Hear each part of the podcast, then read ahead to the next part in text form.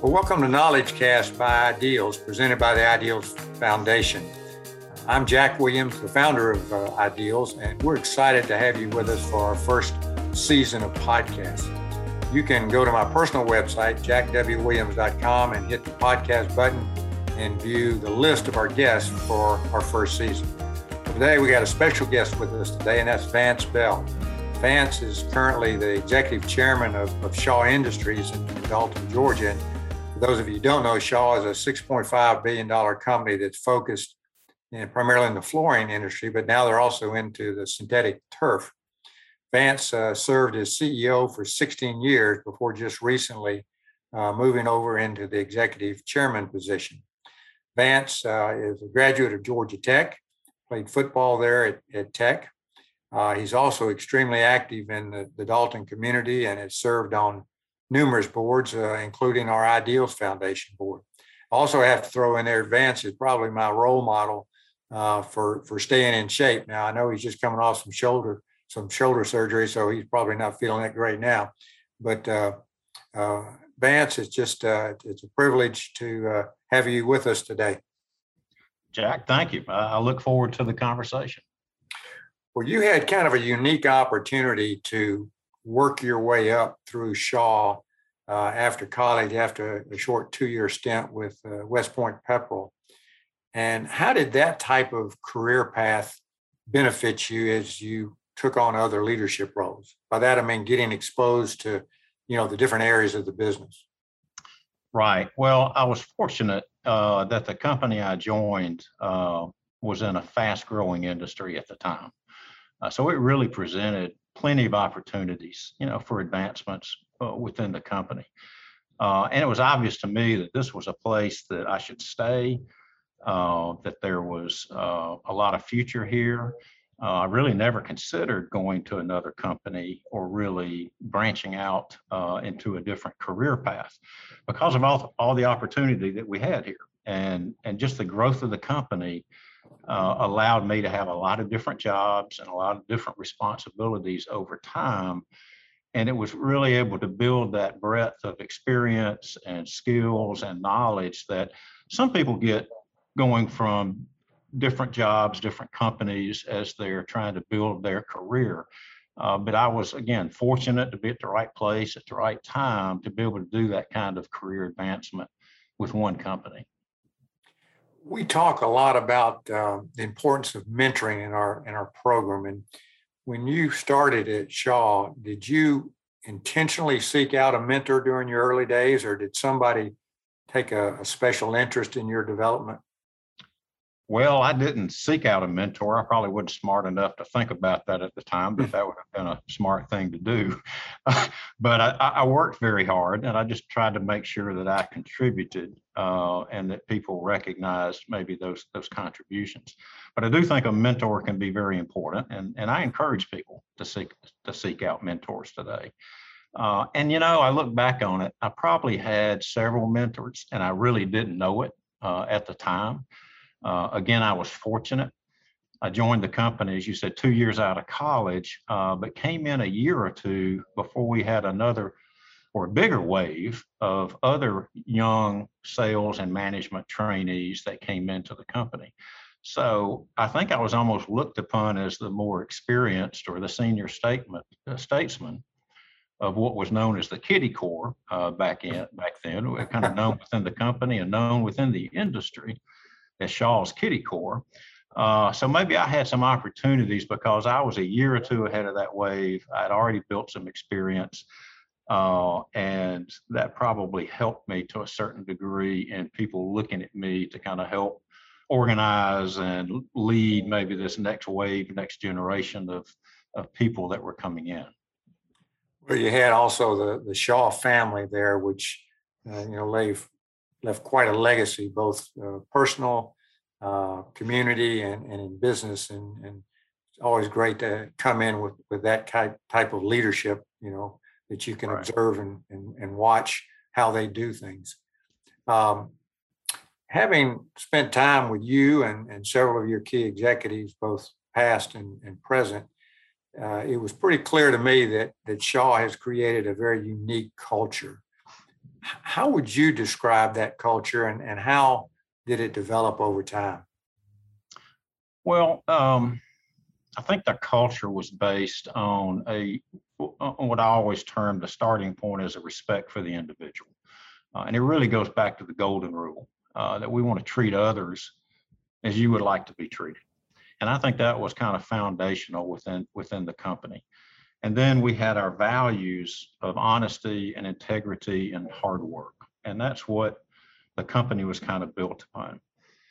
But you know, for that first 25 or 30 years, uh, we basically had kind of one man rule, and so the culture, the the the the, esprit de corps and the collaboration were pretty good. But you know, we were as as time went on and the business became more complex, uh, we were a little risk averse as an organization. We were probably too compliant uh, and not really creative as an organization. So uh, we really kept that foundation of respect for the individual and focus on the customer and honesty and integrity. And we started building out over the last 15 years or so um, uh, uh, more uh, customer centric centricity that we call it, and customer experience.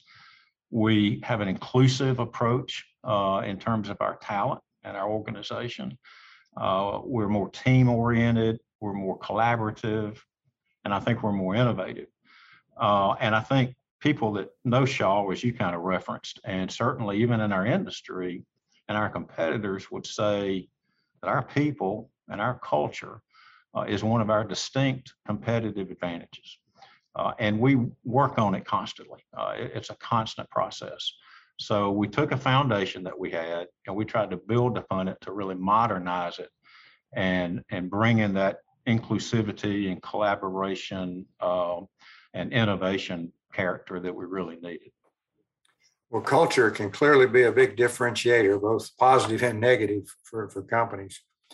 Well, you, Shaw, was was not exempt to, to the downturn that hit our economy in the mid to late 2000s. And you seem to have weathered that storm in an industry that was just totally devastated as CEO, what do you feel were the, the key things that you and Shaw did to be able to to accomplish that? Yeah, well, as you say, it was a devastating period of time for the industry. Uh, uh, not only us, but everyone in the industry suffered about a 40% decline in volume almost overnight. So there were a lot of tough decisions that we had to make around plant closings and layoffs. And I think the things that we did to get our people and our company through that in, in fairly good shape really uh, uh, oriented itself around communications. I mean, first of all, we just over communicated to the entire workforce. We kept them informed. Uh, we did a lot of town halls. We did a lot of what we called management lunches, where we would go into facilities, have lunch with the entire team, the people on the floor, and do Q and A and just expose ourselves uh, uh, to answer their questions and to talk them through the issues that were that were going on. Um, I think, secondly, we kept the organization focused on the long term. We knew we were going to have short term pain. We told people we were going to have short term pain, but that we would survive and that our decisions would really strengthen the company and we'd still have a great business after this difficult time is over. And then I think the last thing we did uh, is is is we took ownership of the decisions uh, and the difficult actions that we had to take, and we told people clearly because it was the case. No one at Berkshire Hathaway, no one outside of the company, no one outside of our management team were pulling the strings and making the decisions. All of the tough decisions that we made were were completely made by the management team here locally, and we owned it, and we were accountable for it, and we were going to be transparent about it uh, with our people. So I think that those those two or three points of communication and keeping people involved. And what was amazing to me, within the number of layoffs we had and just the devastation of the business, our associate engagement numbers were extremely high throughout all that period of time. It really was amazing uh, that we kept people together and we kept them focused on the long term, even though it was a very painful period of time. That's, that's amazing. And I, I'm a big proponent of communication. I think that's the, the biggest problem that most companies still deal with. Um, And obviously you give that credit to uh, working you through that situation. And I applaud the way that you handled that. You know, you, you were CEO there for uh, 16 years. Was, was that the biggest challenge you faced as CEO or was there something else that was equally uh, difficult? Uh, I, I think that was clearly the, the greatest challenge I had because I came in uh, it- uh, as a CEO in the mid to late 2006. And that whole debacle started about a year later. And That's when uh, you said, thank you a lot, right? Yeah, so so for the first four or five years of that tenure, I mean, we were suffering through uh, that kind of cataclysmic uh, events in our industry, and I had not, you know, uh, uh, I had to work my way through that and feel like, you know, okay, we got this and we understand it. We can make these decisions. But yeah, it's not not the best way to start um, your your tenure there. You got about 15 years experience in three years, didn't you? Yeah, exactly, exactly. Well, I, I got to ask this, uh, you know, you, Shaw was purchased by Warren Buffett's Berkshire Hathaway company. Uh, and then five years later, you become uh, the CEO. I'm sure our audience would love to know what's it like working for Warren Buffett? Well, there's a lot of books out there and there's a lot of articles about what that's like. And, and I would say it's pretty much as advertised. Um, uh, his, his CEOs have a tremendous amount of autonomy, almost virtually complete autonomy to run their businesses. In fact, he describes it as delegation to the point of abdication. Um, and, and I can go, sometimes I could go uh, most of a year and not even talk to Warren, uh, really not have that much communication with him. But if I needed him for some reason, he was always available, immediately available. So they let him let us run our businesses. Obviously, re, report our numbers and send our financials to them. Uh, but uh, even during this this crisis that we were talking about on on the Great Recession, never once, not at all, did I ever have Warren or have anyone from Berkshire call up and say, hey, I think you ought to do this, or maybe y'all are not doing enough here, or or you should go down this path. It was radio silence, which I was amazed at uh, during that kind of period of time.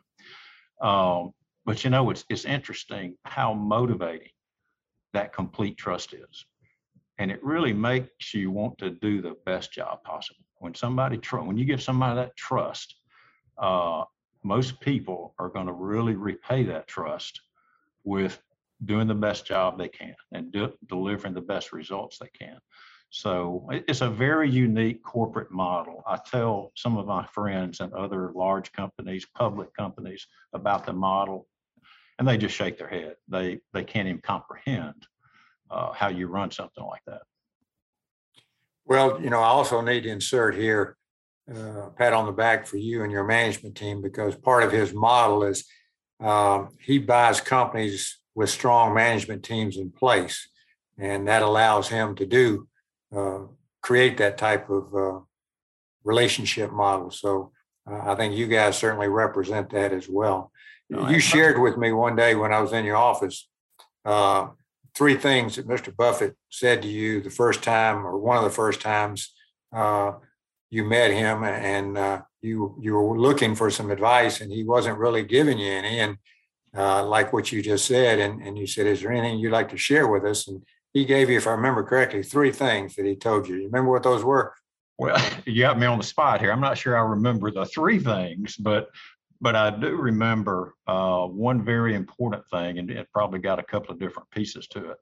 Uh, and it was very simple and it was inspiring because you know Warren is not going to tell you how to do something, or as you say, go into a lot of detail to help you.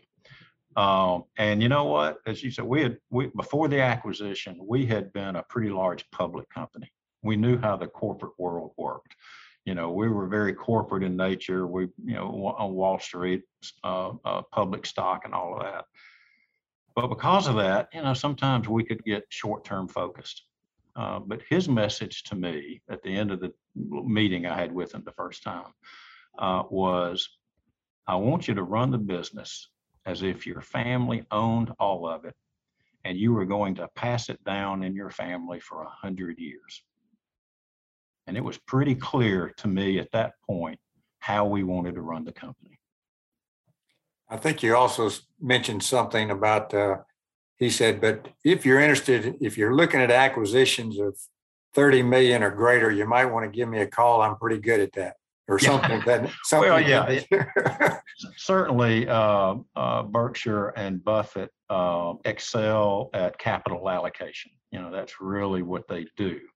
So yeah, they they set a number. It's a little bit more than that these days, but you know, it's uh, if if you got an acquisition in particular, then they like to look at it because they look they look at hundreds of opportunities. So they do know how to look at them, and I, I've certainly learned a lot uh, in terms of um, uh, how they look at things and evaluate things. So learned a lot from that standpoint. Well, I tell you, I bet your, I bet your buddies in the public world would love to have that type of game plan instead of what they have to deal with.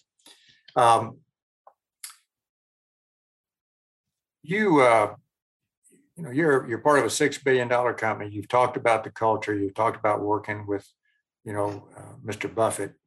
But what's the toughest part of leading an organization of, you know, that size? That's just a, a- a- just a unbelievably large company in today's world. And, and what, what's the toughest part of leading that type of organization, that size of organization? And also, what's the most rewarding part? Right. Well, I think there's a common answer to both of your questions there. Uh, and it's all about people. It all has to do with people. Uh, you know, building talent, building teams, and building culture the right way is a constant process. And sometimes it can be really hard. And within it, there can be a lot of, again, tough decisions that you make about people, about their roles, about getting them into the right seats. Are they contributing in the right way? Do they have the right values? Uh, are they are they uh, perpetuating the culture? And sometimes you have to make tough decisions around that uh, in terms of uh, uh, who is going to be your, your team and what roles they're going to play. Uh, but conversely, the rewarding part is then watching those teams and watching those people succeed uh, and to win and uh, celebrate the wins with the team. So the hardest thing in business to me is always people. If you get the people right, if you get the talent right, if you get the right people in the right seats, business gets easy. If you can't do that or you don't do that, business can be very hard. Well, Speaking about people, uh, we got just a little bit of time left, but I don't want to uh, leave without asking you this question because it ties into that. When you're evaluating people for leadership roles, what do you what do you look for? Well, we've got a process. uh, and, and we try to identify characteristics um, of our leadership. And it really starts with that, what our corporate imperatives are and how we want to run the business. So we look, our imperatives of our leaders is that we build and empower people, we catalyze innovation and change, we grow the business, and we act strategically. So then we take those and we and we break them down into competencies, leadership competencies that leaders at different levels need to have. And there's sub subgroups of those four things. Uh, so so when we have a position open, we define, we call it targeted selection. And we define in that position, what are those defining success profiles? What competencies uh, does that person need to have the leadership competencies, whether it's around strategy, selling the vision, uh, or establishing strategic direction, or driving entrepreneurial kind of growth, or encouraging innovation and selling the vision and building the talent teams. Uh, we we define for each job what what of those things is important for this uh, position to succeed. And then we evaluate people in terms of how we measure them and they stack up against those specific competencies. And we look at their history, we look at how they have executed those kind of competencies uh, before in a previous level. Uh, and it's a very, um, I won't call it scientific, but it's a it's a fairly rigid process to where it's not just oh uh, we know him or her, we think they're good guys or good people or good whatever. Like we think they're going to fit in the job. We really look at what the what the competency model needs to be for every position, and then we evaluate their strengths and weaknesses. And a lot of people lose opportunities because they're weak in one of those particular competencies. And then we take that person, we say, hey, we want to develop you here. We want to help you succeed. And we train them around that weakness so that the next time uh, they're able to uh, uh, hopefully get the position that they're that they're uh, aspiring to. Well, you guys have obviously put a lot of time and effort and invested in in that process and that leadership development program, and it certainly paid off for you. Um, Vance, uh, I know your time is, is, valuable, and I really sincerely appreciate you uh, sharing it with us today. And the best success to you and Shaw, and, and in your new role as executive chairman. And I hope to see you this fall at some of the Tech football games. I look forward to that, Jack. Thank you. Uh, I think the future is very bright here at Shaw, and uh, I look forward to seeing our team how they how they improve on what we've done in the past. Well, folks, I hope you enjoyed today's time together in advance, and I want to hope that you'll encourage others to join us on our next podcast. And until then, I hope you'll make it uh, your goal to be a positive influence in the lives of others.